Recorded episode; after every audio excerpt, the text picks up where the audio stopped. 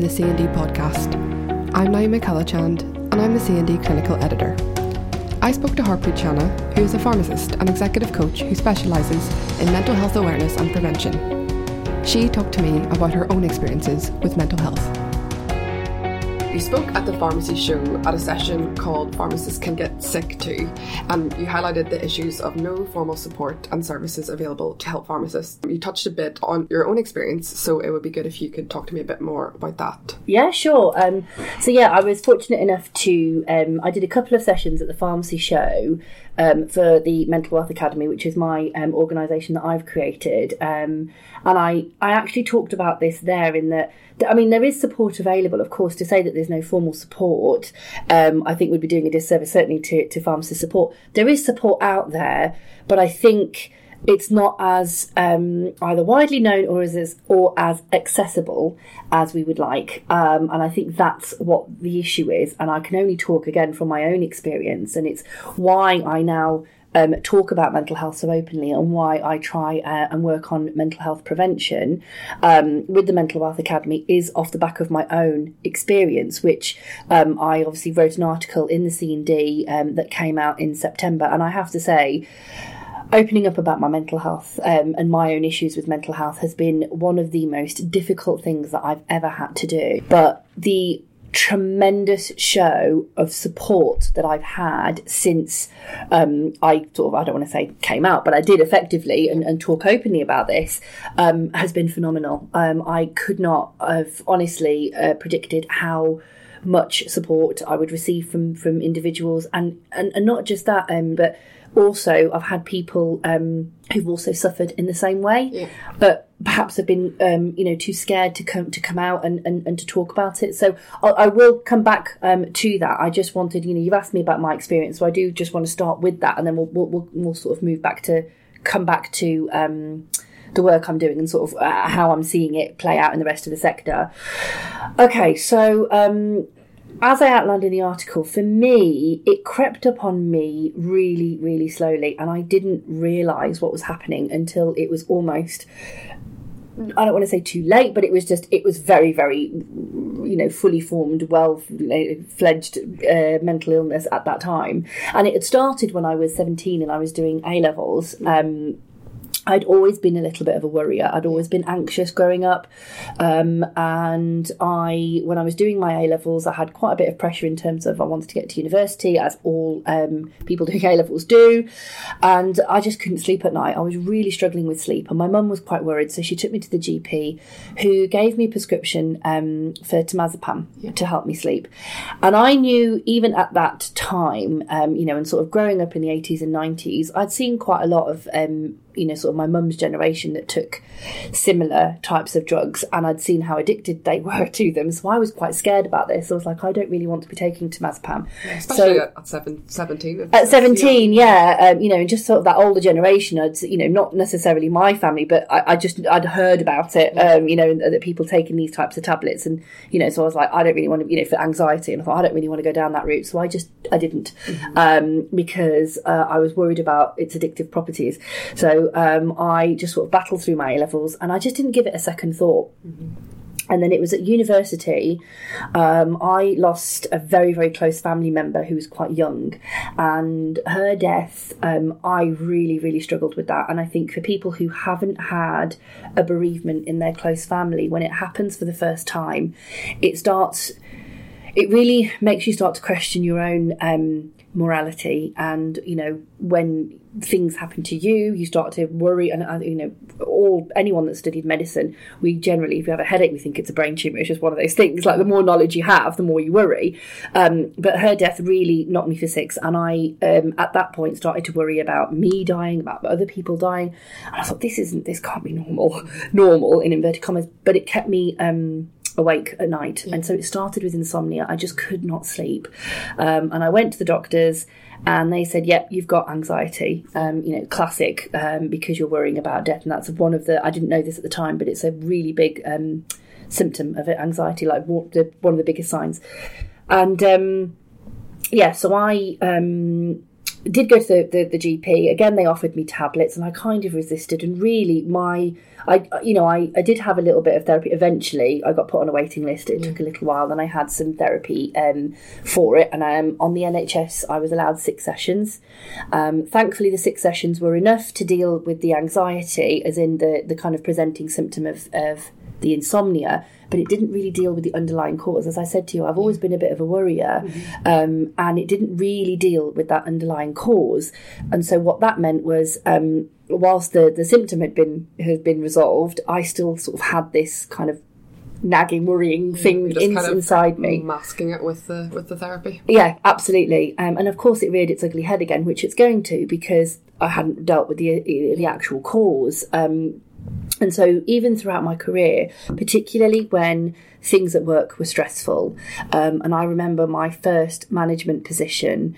Um, oh gosh, I would do um, days and days on an hour sleep, and then I would go and, and try and function in the pharmacy, which is you know, looking back on it now, I kidded myself to say I'm doing this for the good of my patients. You know, if I don't go, if I don't go and um, turn up at work, then they can't open the store. Then my, you know, palliative patients can't get their medicine. My CD patients who need their CDs, their, their trays, they need them today. Uh, what will happen? Then we'll have to try and get a locum and all that other stuff that you sort of tell yourself. So I was like, I can't let I can't let my my boss down, my team down, uh, my patients down. So I, I I can't not I can't ring in sick because I'm not sleeping. That's not a good enough reason to ring in sick, right? So I went in and I just and I was in a very very stressful environment. I was very young, and I think this is the problem with our sector.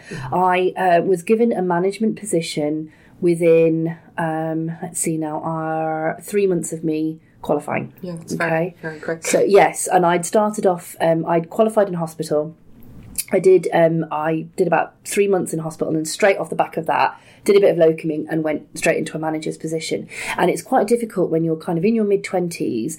I'd had no management, formal management training. I'd done some part time work where, thankfully, I'd done some. I'd been an assistant manager, so I'd had some sort of training from from them. But in terms of in a pharmacy, none. There was nothing to prepare me for um, how difficult being a manager in a pharmacy with staff that were 20 years older than me and then had me coming in trying to tell them what to do. Equally, they hadn't had a manager for two years, so the systems and processes within the pharmacy were quite. Um, disorganized shall we say so i had to put I had to spend quite a bit of time changing things um, and that was a really stressful environment for me It's a lot for you to take on. All At once. Absolutely. And and the problem with pharmacies, we're isolated. You know, I was on my own. I had a dispenser. I had two dispensers and a and two counter part time you know, and two part time counter assistants.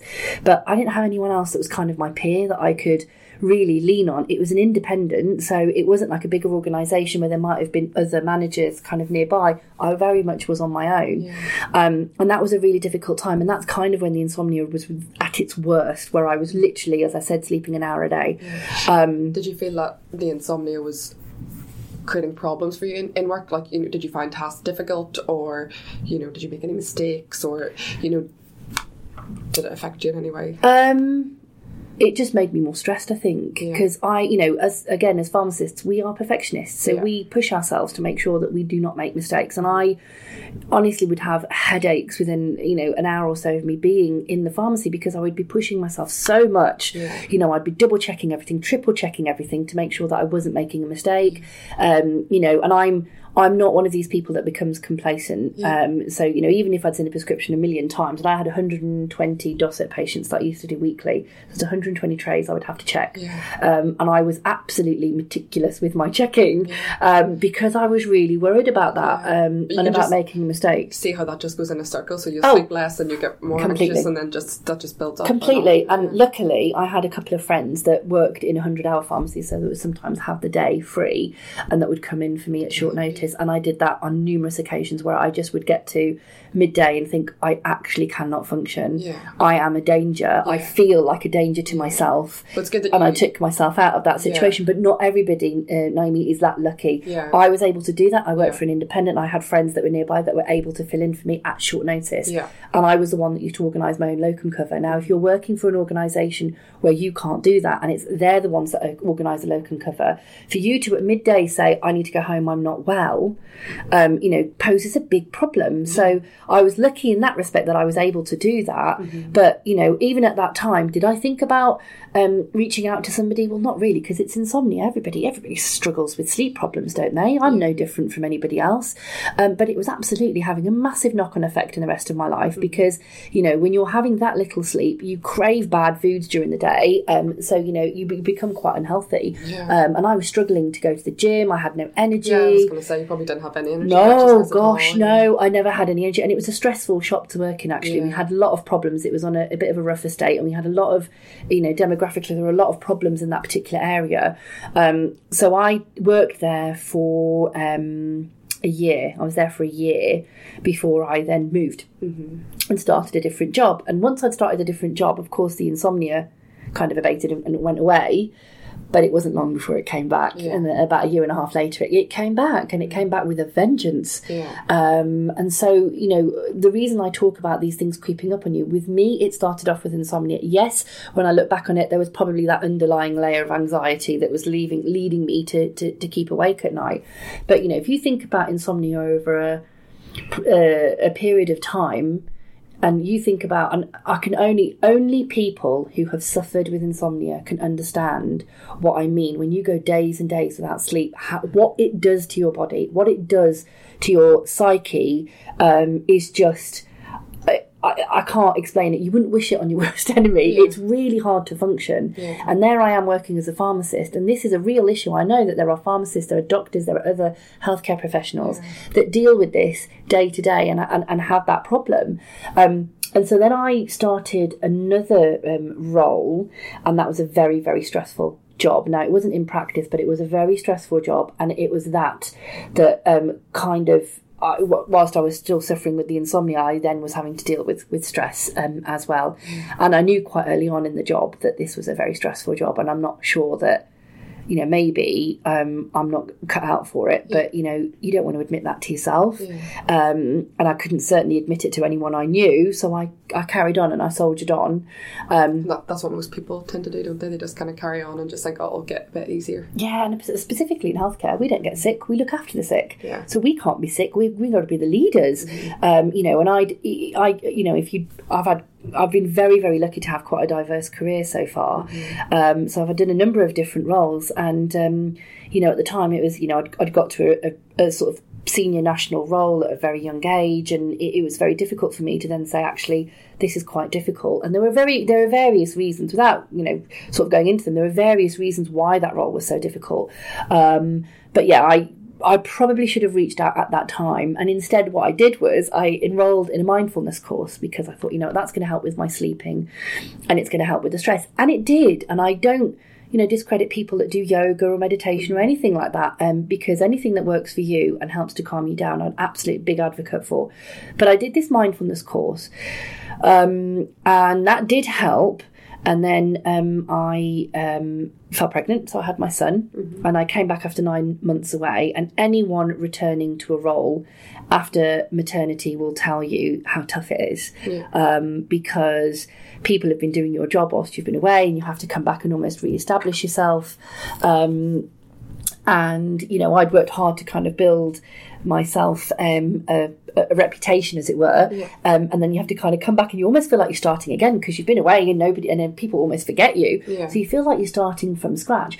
So um, yeah, that was a bit of a difficult time. And then you know, in terms of we didn't have any um, family support nearby, so it was just me and my husband, my son. We were both commuting into London. We were both working full time. Um, you know, if my son was sick, one of us had to deal with that then of course the demanding role. Um, you know i had to be in the office five days a week. There was no working from home. So it, it and same for my husband. So it just made that really really that whole time was, was quite difficult. Um, and all the while there's all this kind of underlying stuff that's going on that i haven't really can see what you can see the pattern here. Yeah. i haven't really dealt with but on the surface everything seems fine. And i think again people when i talk about it now will say to me but Harpreet, you have you had have a great life. What what what could possibly have been getting you down at the time? Um, and I can't I can't explain the cause of it. I think the insomnia had a really big part to play because, as I said, over a long period of time, that really does get to you. Um, but it just crept up on me. And was it postnatal depression? I don't think so.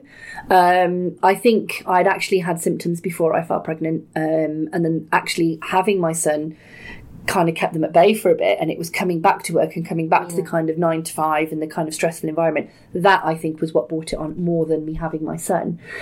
Um, but it did absolutely creep up on me um, and I will never forget. Um, there was one particular day, and I was on the tube on the way into work, and I was listening to just music as you do, and it was quite early in the morning, um, and I just the tears started to fall, whilst I was on this tube. Like, it's like packed tube. Yeah. Um, uh, at, what was like seven thirty or something, um, and the tears just felt like I couldn't stop them, and I couldn't I couldn't tell you where they were coming from, yeah. and I couldn't stop them.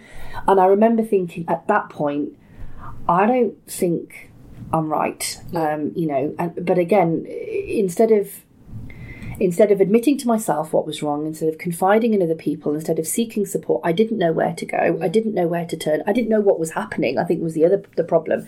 I knew that I was, I felt unhappy. Um, you know, I wasn't happy, but I wasn't massively unhappy. Um, there were times where I was unhappy, but what I would do, and it's what I talk about now, I'd put my mask on. Yeah. And this is why when people say, "Oh, but Harpreet, but you," and I said, "Yes, but that was my mask." It's mm. because I didn't let you see what was really going on underneath. So on the outside, I had this great job. I had a house in London, um, lovely husband, lovely child, um, great big family, great social life, loads of friends. You know, I had it all holidays abroad, nice car, nice house, all those kinds of things, the material things that we think are important. I had all of those. Um, I'm quite bubbly, I'm, I'm a presenter, I get up in front of hundreds of people and speak, no problem. So for me to be the one that actually was suffering like this, I think as uh, even now, even since I've sort of talked about it in the article, I've had so many people come back and say, "Wow, Harpreet, you, um, you know, you, yeah. you're the least likely person. You know, you're kind of like the life and soul of the party." And I said, "Yes, but that's the mask I wore." Yeah. And how many of us are doing the same thing and right now. Yeah, that's why it's so important. I think that you have spoken out about it because there is so many people who maybe feel like, oh, I have all these things, so I shouldn't be feeling depressed or anxious, and then they're too afraid to say anything, and then it just gets worse and yeah. just spirals out of control. Uh, no, absolutely. Like I said, it does creep up on you, um, and there's a point where you just suddenly realise. Like for me, it was that time on the train, and even then, it took me a good few months to really go and get, you know, I, I, I was seeing a counsellor. I started, again, I mean, I went, I did go back to the GP. Um, and this is, again, is the problem is that you sort of look at where do I go for help? Um, at the time, pharmacy support wasn't called pharmacy support. And when we were at university, we were told about this kind of benevolent fund for pharmacists. And we were told that it was a respite, a place that pharmacists went for respite if they were sick. So in my head, it was, well, that's for terminally ill pharmacists or you know people that have really struggled. It's not for me who who's struggling with her mental health. I can't possibly contact them, um, and that's you know and, and thankfully pharmacy support are doing a lot of work to to you know reverse that because they understand that that's what students are being told. It's not the case at all, of course, um, and they've done a cracking job over the last few years of really um, increasing sort of their profile. Um, but yeah, so at the time I didn't realise about pharmacist support. I went online, I looked at things like Mind, and I looked at uh, all those other kind of mental health charities, and I looked at them, Naomi, and I thought, I'm not like that. I'm not chronically ill. I'm not off work. I'm I'm functioning. I'm still I'm functioning quite highly. I get up every day. I go to work. I, you know, I still have a social life. I go to the gym and all these the things that I was doing. Um, and I was like, so I'm still managing to function at that level. So that that's not me. So I just couldn't identify with them mm. at all.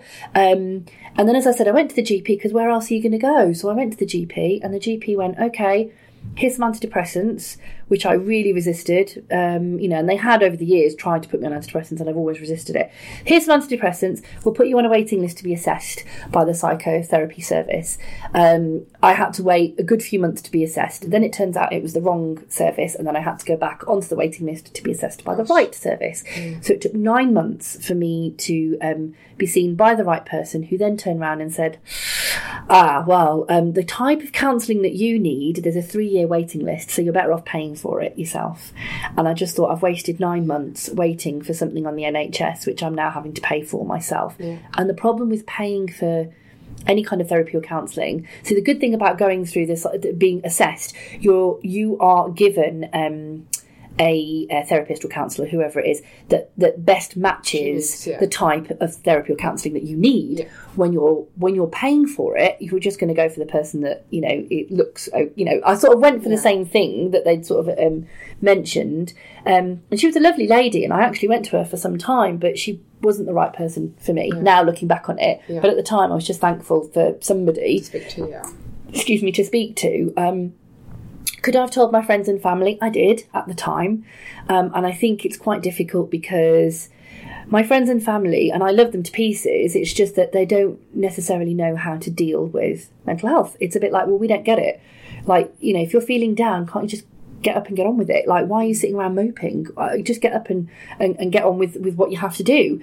Uh, it's not that easy. And anyone struggling with um, depression or anxiety will tell you mm-hmm. it's not from a want of wanting to get up and live a normal, in inverted commas, life. Yeah. Of course you do. Mm-hmm. But there were days, particularly Sundays, if we had nothing on, I couldn't get out of bed in the morning and I would just be crying yeah. for, you know, an hours. And my poor husband would not know what to do with himself. He was like, you know, look, what, you know, what, what is it that, and I was, you know, I can't, I can't explain what it is. Yeah. It's, it's something and it's everything. I can't, I couldn't really tell, put my finger on it. Um, and so, you know, he's been an absolute tower of strength, um, and I couldn't have I couldn't be where I am now without him. Um, and I was very lucky that I had such a supportive partner. Not everybody is that yeah. lucky. Mm-hmm. Um, but you know, yeah, I didn't get I from certainly from the friends and family. Whilst they, you know, they're supportive, um, did they? I mean, I didn't really know what I needed. I suppose that's the other thing. Um, now looking back on it, I think all I needed was for somebody to just listen and yeah. to say, "Look, I'm here for you. I was thinking about you. Are you okay?" Yeah. Um, I think. Uh, one point, if somebody had asked me, "Are you okay?" I probably would have just burst into tears. Yeah. Um, but no, what it's not really what we do. No. And I wanted to really pick up on this because um, if you're working with other people, you can see, and you can, you can generally see when someone's not quite right. Just ask that question of, "Are you okay?" Yeah. Sometimes that's all it needs. But I think we are particularly the British, we're naturally we just sort of oh we can't possibly it's yeah. a bit awkward and you know we don't really want to you know so, so we just exactly or... and we want to be polite so we just don't say anything and we just all say nothing uh, or we might say hi hi how, how, you doing and you know sometimes on the surface people say yeah, yeah I'm fine but she say well, you know what how are you really mm. is everything okay um, and usually most of the time that's what people they just want someone to say, "Are you okay?" Yeah. and then you're like, "Woo, no, I'm not," or whatever it might be. But yes, I mean, I started seeing the counsellor, um, and she was she was okay. Um, but for me, the turning point really came when um, I um, started working with a coach because the counsellor and therapy, and I had a counsellor, and then I went to a therapist after that, um, and then I went to a coach. So I kind of have been through all three. So I'm talking from a place of having experienced all three. Um, the counsellor was good at the talking bit. Yeah. The therapy was good at making me comfortable with the past and sort of who I am and, and how I've got here, which is absolutely important. If if you are plagued by things that have happened to you in your in your past, you really do need that kind of therapy and and, um, and counselling to get you past that. I would never ever say that you, you wouldn't need that. But coaching was different because it moved me from where I was to where I wanted to be. And that's what I needed. I needed that practical help of, look, I'm feeling like this and I don't want to be feeling like this anymore. I understand where it's coming from. But actually now I want to uh, make changes in my life. I want to change the way I think. I want to change the way that I do things. And I just found that nothing else helped me in the same way as a coach did, who made me realize actually, you know what? And I remember the first coaching thing I ever went to in February 2017, I literally felt like somebody had slapped me across the face and woken me up. Mm-hmm. And I'd been living in this just abyss of a few years of real, and, and I talk about this when you're in that kind of um, depressed, anxious, stress, whatever it might be, you are, um, if you consider a funnel, you're at the bottom of the funnel where all you can see, you can't see anything other than you mm-hmm. because the bottom of the funnel is the narrowest part. Yeah. And so there's all this stuff going on around you, but you are not open to it and you will not see it because all you are consumed about is um, how awful you are feeling, the abyss, the lack of despair, the lack of hope. Um, you know, am I ever going to get through this? Am I ever going to feel better than this? And it just gets to that point where you're almost so you just want to switch that noise off in your head because that's all you ever hear. Um, and that's a really dark and difficult place to be in. As you kind of come up to the front, as you kind of raise up to that funnel and you start to open up to other people around you and some of the experiences around you, you just become so much of a more happier and complete person. Yeah. And that's what it was for me. Somebody just slapped me. That first event, it was a bit like, oh my God, I've been feeling like this for years, thinking that I'm at the effect of my my head yeah. um, and what my mind is telling me, and that my mind has told me that this is the only way, and it's absolutely false. Nothing could be further from the truth. It's not the only way. Actually, when you understand and realize that everything that you see in your world, your reality, is actually a product of your thought. Yeah. And it all stems and arises from what you think and what you tell yourself. When you realize that, oh my goodness, you realize that everything is within your power. You can mm. change anything and everything in your life. In fact, there's nothing else that we can control in this life other than what we think and our responses to things. Yeah. You can't control. If you turn around and slap me across the face right now, Naomi, I couldn't stop you from doing that. Yeah. Oh, I might do if I was, you know, if I, if I had good, if I had good, good reflexes, reflexes, I might be able to stop you. Yeah, but no, genuinely, yeah. if you did something to me right now, I couldn't stop you that you know i can't stop that from happening. I can't stop a lot of things from happening. All i can do is change the way that i see things and the way that i respond to things. Yeah. that's all we can do in this life. So did the coaching kind of almost give you coping mechanisms? Oh that... hugely. Yeah. absolutely. Um, so partly it was a I think with the thing with coaching, and not just any coaching, just any personal development work. See, the thing is, we get, I like to call this the hamster wheel of life. So, you know, we are taught and conditioned by society. You go to school, you go to university, keep your head down, you get your job, you know, you buy your house, you know, 2.4 children, you live yeah. that life, and you enter into that eat, sleep, work, repeat cycle. Yeah. Okay. And that's everybody, and we all do that. Um, but the problem with entering into that cycle is we start to tell ourselves that that's all there is to life. Um, and we start to feel that, you know, actually we don't stop to, to really think and assess are we happy with where we are? Because we've done everything that our that society expects us to do things that, that our parents do, expected yeah. us to do things that we're supposed to do that's right. Mm-hmm. things that our friends are doing our colleagues are doing we're all like everybody else.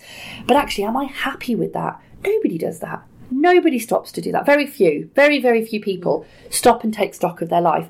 Am I happy with where I am? Where, what do I want out of life? Where am I going? Some people will have those goals, but I mean, I've been doing these talks now about mental wealth for long enough. When I ask that question about how many of you set goals um, and know exactly what you want, not even out of life, just this year, I get, oh, well, I set a few New Year's resolutions, but um, I broke those like quite quickly. There's, we just don't do that. Again, it's not something that we're taught. And actually, why don't we? Because that's where fulfillment comes from. You know, I, I'm happy with where I'm going this year, next five years in my life. I'm living my best life. Um, I know it sounds a bit cliche, but actually, why aren't we doing that? We only have one life. We don't know how long we're here for. Why live it in, you know, feeling miserable? Uh, and I certainly did for years. I will never go back there again because now that I've experienced life on the other side, um, you know, and I, within, I'll tell you, within uh, six weeks of me going to that first coaching event, I came off the antidepressants. I only took oh, them for wow. a year. Okay. I, t- I came off them very quickly because I didn't need them. I just didn't need them anymore. I came off them. I, my mindset had completely changed. I viewed the world differently, and instead of me feeling like, oh, well, this is just my lot, and you know, I've got to do stick doing what I'm doing, and I can't make any changes. I made some very, very big changes, mm-hmm. um, quite quickly, in fact. And I'm not saying that everybody needs to make big changes in their life, but it made me stop and assess what's working for me and what isn't working for me. And the things that aren't working for me, I need to get rid of those. It's toxic.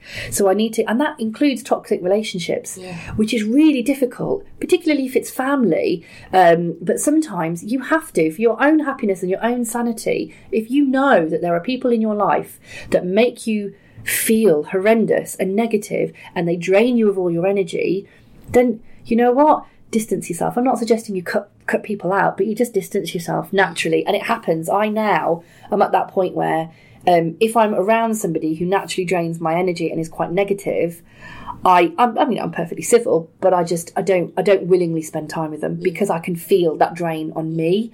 Um, so I just, I just don't. Yeah. Um, it's good that you, you're, you're really looking at after yourself now, by the sounds of it, compared to what you, what you before you were kind of putting yourself through a lot of stress, a lot of anxiety, but now you're really, you know, taking control of the situation. Oh, absolutely, and I think a lot of it. So, I mean, partly I've talked about having a goal and know, understanding where you want to be in life, taking that time to stop and assess where you are and making some changes. But the other really, really big part of it, and this is where a lot of anxiety and depression comes from, um, is self worth. Yeah. and what you think about yourself and what you tell yourself. Mm-hmm. Those two very and they're two very very big but different things. Number one is what you think about yourself, and number one is what you tell yourself. Very they are closely linked, um, and uh, you know when you're at the bottom of that funnel and you're internalizing everything, the main default position is victim. Is that you'll make everything about you, even if it's not about you, and it's not a conscious thing. It's a, it's just that's where you are, and so it's oh, you know what, um, that person, they, you know, I, I, sort of said hello to them and they didn't really say hello back. That means that, you know, I must have done something. They're not happy with me. I'm not good enough. I'm not obviously a good friend or I'm not worthy or all these things. And they've usually been ingrained in us from a very early age. And there's quite a lot of scientific um, uh, research about this in terms of everything that you know the sort of the belief system that we put together about how the world should be is ingrained in us by the age of seven because we we vibrate at a much lower frequency up until the age of seven. From the age of seven we have more consciousness. And so um, you know everything that we've seen up until that point we observe it we soak it in and it actually um, forms what i call and i call them um, the individual glasses that we all wear, which is what we see the world through. So you will see the world through your own individual glasses. It's like our core beliefs. Yeah, and it's it's it'll be things that you've experienced and witnessed and observed up until the age of seven, things that your parents have taught you, your own experiences, those types of things. They will shape the way you see the world. And so you're wearing your own very, very individual pair of glasses. And if your pair of glasses specifically is full of, of little self worth for yourself because of things that might have happened to you as a child, because of some, something someone might have said to you one day yeah. that you've internalized. If that's the way that you see the world, that is how you'll see everything going forward. And that's why it's really important to deal with that self worth. Um, um, and that kind of what am I telling myself? Um, uh, two very different um, issues there. So the self worth bit, and you know, obviously, uh, Naomi, I met you at the um, RPS uh, Women in Leadership conference where I talked about talking to yourself in the mirror. Yeah. And I know this sounds absolutely mad, but it genuinely there's two reasons why talking to yourself in the mirror is important, and it, covers both the self worth and the um, inner communication, what you tell yourself.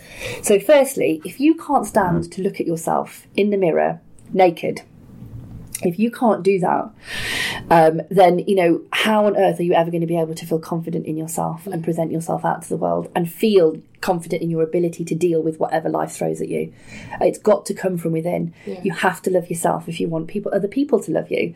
And if people don't love you, it doesn't matter because if you have love for yourself, it really doesn't matter what other people think. Yeah. Because what other people think about you, they're going to say things anyway. They're going to say things, they're going to do things. Again, you can't control it. You can only control your response. But if you feel good within yourself, what anyone else says about you, it's like water off a duck's back because you know within your heart that you're a good person and what you stand for and who you are. And the first part of that is looking at yourself and accepting yourself, every part of yourself, for how imperfect it might be. Yes, you might have, you know, a flabby belly, or you might have a big bum, or you might have bingo wings, or you might, whatever it might be for you, um, you know, whatever it is, accept it and love it wholly. Only when you do that, that, you know, you're just changing your idea around self worth and it's coming from, um, you know, rather than, the thoughts that you're telling yourself it's coming from actually i'm looking at myself in the mirror and i'm telling myself i love this i love that i love this. And you have to do it daily. Yeah. it's quite a discipline. Mm-hmm. um, and then the other thing about talking in the mirror is is the the i am statement. So um, i recently came back from a conference in um, florida which is all about mindset and all about um, self-worth and what we sort of tell ourselves. And um, it's really interesting. There's been a couple of things like this on social media where um, it's been people almost shouting at the camera and they're saying some really awful things like, you're stupid, you're fat, you're ugly, you're no good, what's the point, why are you even bothering? And then it, right at the end, it will say, you would never say this to somebody else, so why do you talk to yourself like this? Yeah. Really hit home. Yeah. Like, you know, when you watch that and you think, God, I said things like that to myself. Yeah. And you do. Mm-hmm. You'll kick yourself and say, oh, you know, I'm this, I'm that. Easily done, right? Um, but, you know, talking to yourself like that over a period of time, again, it's just, it's really not helpful. And actually, um, the conference that I went to was talking about subconscious versus conscious thought. So subconscious thought um, is is actually forms the pre- pre- predominant amount of our thought. Ninety five percent of all the thinking that we do is subconscious. Only five percent is conscious. Oh, really? Yeah, and I, I didn't realise it was so high. And the thing is, if you think about it, if only five percent of your thought is the conscious thought that you're consciously thinking, and ninety five percent you don't even realise you're thinking it it starts to you start to realize how your subconscious really fuels everything that you do and think in your world. So if in your subconscious you're telling yourself things like I'm no good, I'm not worthy, I'm stupid, I'm fat, I'm ugly or you know, I'm not attractive, whatever it might be, whatever that thought might be. If you're telling yourself that 95% of the time, what do you think is going to happen? that's going to manifest in everything that you do. Yeah. Whether you see it or not, it will. And so, one of the only ways of reprogramming your subconscious, there's two ways. First is hypnosis, and the, um, the second one is repetition, repetitive thought. And that's why people do affirmations. So, standing in the mirror and, and saying the I am statements, what you're doing, it might sound, you might feel really silly and you might think, oh my God, if people could see me, what would they think? Actually, what you're doing is you're reprogramming your mind to think positive things. You're reprogramming that subconscious to think positive things instead of negative. So that when something happens to you, so when you say hello to that person and they don't say hello back to you, or they, they might give you a bit of a funny look, instead of saying, oh god why are they looking at me like that i've done something oh you know it's because i'm you know they think i'm no good blah blah blah you think oh, okay, that was a bit odd. They didn't really look at me, but okay, because I know I'm confident in myself, not about me. That's actually probably something that's going on for them Yeah. in their life. They're probably having a bad day, Yeah. or they've probably got something on their mind, and you make it. You don't make it about yourself anymore because I know I am. You know, I am whatever it might be. I am strong. I am.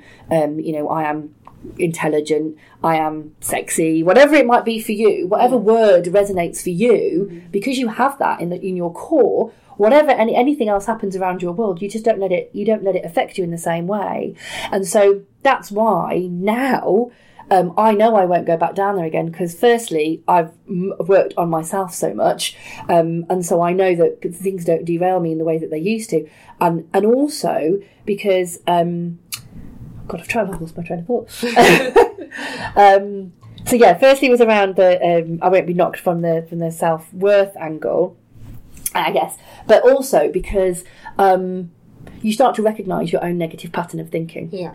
So you can correct it. And it comes, yeah, absolutely. And it comes again to that stopping and assessing. Because when you're in that moment and you're thinking these things, you just can't see the wood for the trees. But if you actually take yourself out of that situation, really think about, well, you know, why did I think that? And what is that really helping me? Is that serving me? No, it's not. Okay, so I'm going to choose to think about it in a different way. Um, and so you naturally become more positive over time. And it's it's what mental wealth is that's the whole point is that, is that it's understanding how do i show up day to day what happens to me under stress. And actually i'm going to choose a different way to respond to this because i can. Um, and that's kind of what, what, what mental wealth is about. Um, and it's absolutely the case that you can. Um, and so when you're choosing a different way to respond you naturally when you start to go down your default patterns it's not to say that you won't ever again because you know we're all going to have things in our life that affect us right? We're going to have bereavement sickness we might lose a job we might you know lose a relationship we might have stress at work whatever it might be there are things that are going to affect you and there are things that are going to take you back down to the bottom of that funnel because that's just that's just life. But it's your choice whether you stay there Yeah. or you pull yourself out. And so now I, I can generally tell when I'm, I'm like oh okay I'm, I'm having a bit of a bad day. I can feel it in myself. Mm-hmm. So there are certain coping mechanisms and strategies that I do that now I just take myself out of there and I just choose a different way. And it really is. I know I'm probably making it sound really easy. It once you understand why and how you react and respond to things, it becomes much easier to choose a different way. That was Harpreet Chana discussing her own experiences with mental health.